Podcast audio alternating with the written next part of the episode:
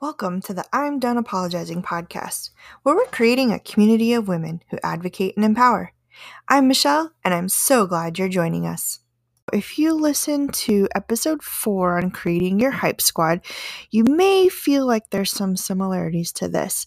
But when I think about allies, I think about folks who show up and who do the work. So if you're interested in learning a little bit more about building your allies, hang out right here.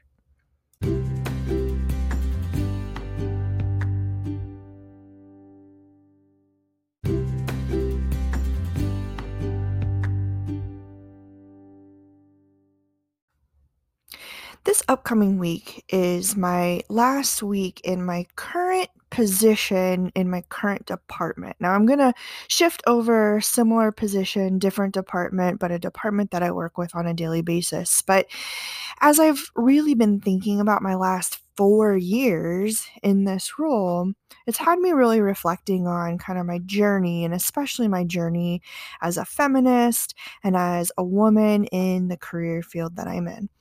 And really, through that reflection, I've thought a lot about allies. So, several years ago, when I first kind of got into this role, I reached out to a girlfriend who's at another institution in a kind of similar position, but mostly the, the biggest similarity really came from being in a predominantly male uh, role. And when I asked her, how do you how do you do this, right? How do you stand up for yourself? How do you find allies? How do you make this all work so that your your work's not being stolen, your credit's not being stolen, your voice is being heard. And I was surprised by her response because her response was, well, sometimes you got to find a male to help you do your work. And I really wanted to revolt against that advice for the longest time. I didn't want to believe it was true that I needed a man to help me have a voice at a table amongst other men. And the more I got into my position, the more I got into my role, I realized a little bit more of what she meant. And so having those allies who are men are incredibly important. And we're going to talk a little bit more about what that looks like and how you find them. But I want to back up for um, for about a month or so ago. Um, I'm a lifetime member of the Girl Scouts of America, and because of that, I'm able to attend what they call some campfire webinars. And there were three really powerful women who were part of this webinar on uh, women, women's leadership. And one of the pieces that stuck out to me was from a woman who identified as a professional athlete. And she had said quote we need men to get off the bench end quote uh, for me that was powerful because again sports hey sports uh, and having a reference like that is always powerful for me but but the way that she was talking about it in terms of um, supporting women in leadership roles and speaking up for women and being a voice when women women's voices aren't able to be there really sat with me in a way that I'm like, yes, this is not just in the field of work that I'm in. This is a bigger issue, which I've always known, but it's nice to be reinforced in that manner. And so um, I was thinking a little bit more about kind of, again, reflecting on in my journey and thought it was really interesting when um, I think it was two summers ago, three summers ago at this point, when uh, we brought in interns for the summer. And my department had an intern, one who reported directly to me, and then um, the the campus partner uh, department that I'm headed to also had an intern reported to my colleague in that department.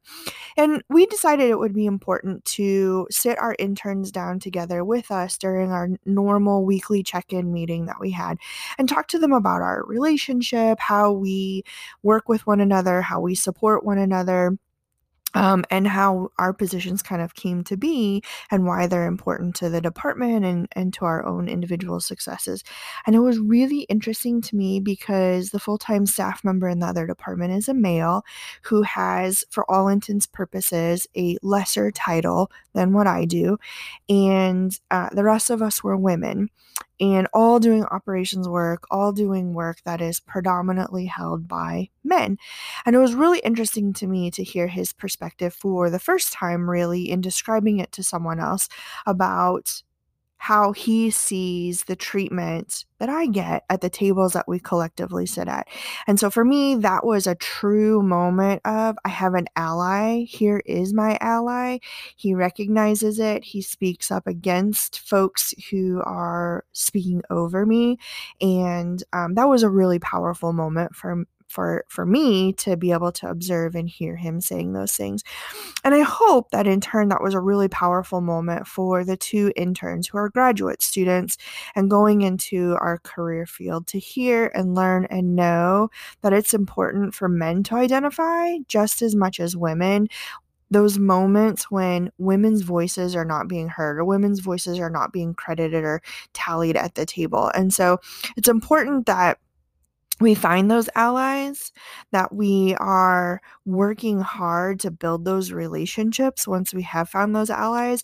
And similar to that episode four about creating your hype squad, to really knowing what you need out of that person and them knowing what you need in specific types of situations. So, um, if you don't have that person, I encourage you to start thinking about it. Now, it doesn't mean you have to have men all the time, right? Certainly not. If you have a strong woman um, in your circle who is also an ally, yes, you need to use her as well. Not in addition, not not necessarily in replace of, right? You need as many allies as you can get, and sometimes it might feel a little bit like. Um, like an us versus them. And that's not what I'm trying to get at at all, right? Um, I've been reading Harry Potter a lot, like all year, um, actually in 2020 as well. And uh, for my Harry Potter fans out there. I'm in book five. Dumbledore's army has just been discovered by um by Professor Umbridge. So like I'm I'm in that mindset, right? But it doesn't have to be an us versus them concept it has to be a making sure that voices that should be heard, that ideas that should be credited, that um, that your work and your knowledge and your expertise are not being undermined in whatever those scenarios are. So make sure you're finding that ally.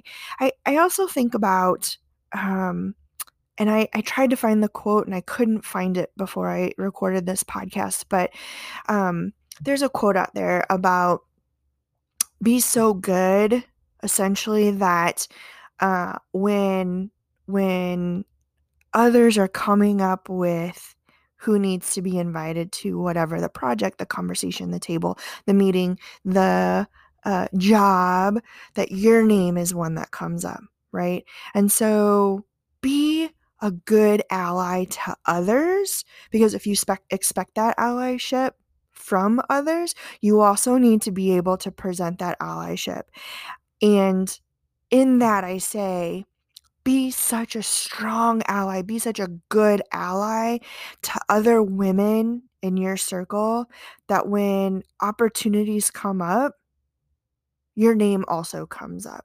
So uh, I was super honored to be nominated for two different opportunities through our International Professional Association. There's a Women in Housing Network, and was so grateful that my name came up from a colleague and a friend uh, to serve as a panelist in one of these opportunities. And let me tell you, that imposter syndrome sure did sneak in. Uh, but I pushed through and was so glad that I had an opportunity because somebody thought of me in a moment um, and, and in a circle and in an opportunity and a conversation. So, so appreciative of that. And then this same group, totally different person, totally different circle, uh, was nominated and invited to participate in what's called a Talk About It series. So I'm super excited to be able to do some recording on some fun stuff that I am passionate about and uh, participate in that and be seen as and heard as an expert on that topic. And so, again, wouldn't have happened without having those strong allies, but also um, being that ally to, per- to people. And sometimes I think we get caught up in, am I doing enough? Am I good enough? I'm going to remind you, yes, you are. You are enough. You're doing good enough. You're doing well enough. And there's no such thing as perfect. If you need that reminder, head back on over to episode number two Perfection is a Myth. And remember that you are doing enough. You're being enough. You are strong enough. You are a great ally. And you need to hear that and for those things to be reinforced. And go find yourself some excellent allies as well. Those are the folks who are going to be there when you need them, for you, and in those moments when you think, can I really do this? They're the ones who are going to remind you, yes, you absolutely can.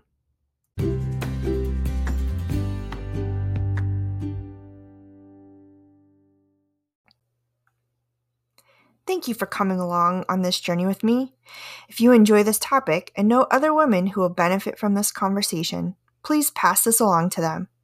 I would also be most appreciative if you hit the subscribe button on your Apple Podcasts, Spotify, or wherever you listen to podcasts.